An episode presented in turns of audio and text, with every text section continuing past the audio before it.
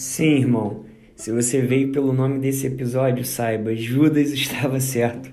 O Judas abordado hoje é o autor da carta com seu nome, né? Judas era irmão de Jesus e não creu nele durante seu ministério terreno, mas isso mudou após a sua ressurreição.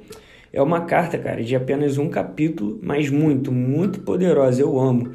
E Judas incentiva os leitores a terem mais compromisso com a palavra, mais compromisso com o cristianismo, né, com Jesus, com o nosso Deus.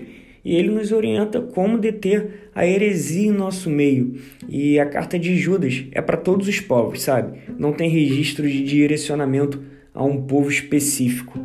Ele descreve os leitores como aos que foram chamados, amados em Deus e guardados em Jesus Cristo.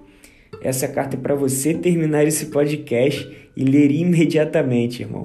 E acredito que no coração de Judas é, estava uma expectativa de que todo aquele que lê venha experimentar o amor de Deus e a paz que excede todo entendimento. Nos versos 10 a 13, ele compara os falsos mestres com o ganancioso Balaão e o rebelde de Corá. Né? Materialismo e moralidade são características dos falsos mestres. Antes, ele nos alerta sobre impostores, veja só, como está escrito no verso 4. Certos indivíduos, cuja sentença de condenação foi promulgada há muito tempo, se infiltram no meio de vocês sem serem notados.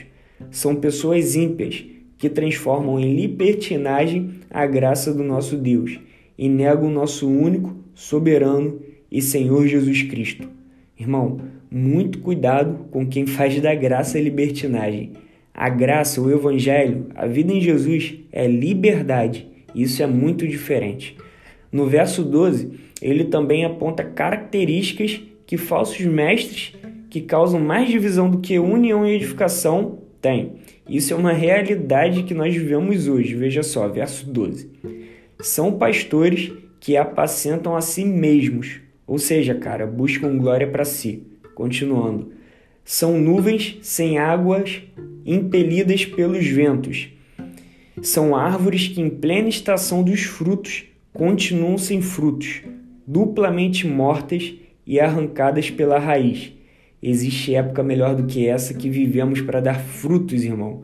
Glória a Deus por eu estar sob o ministério que reflete essa realidade. Esses pastores que Judas alerta escandalizam o evangelho e afastam as pessoas de Deus, do Evangelho, de conhecê-lo intimamente, sabe? A sua, a sua boca vive falando grandes arrogâncias, adulam os outros por motivos interesseiros, como está relatado no verso 16. Judas também nos orienta né, a fortalecermos através da oração e nos mantermos obedientes a Deus. Irmão, essa carta é uma referência. Precisamos lutar pela fé que nos foi confiada, pelo sacrifício que foi feito na cruz, pelo amor que somos amados. Acredito que Judas aprendeu a maneira de lutar pela fé com que Jesus falou em seu Evangelho segundo João, lá no capítulo 13, versos 34 e 35. Deu uma lida. Sabe, cara, Deus tem um novo começo para sua vida e ele confia sua vida a pessoas maduras na fé, saudáveis, que cuidam de ti, te orientam e amam com o amor de Jesus. Creia nisso. Deus te abençoe.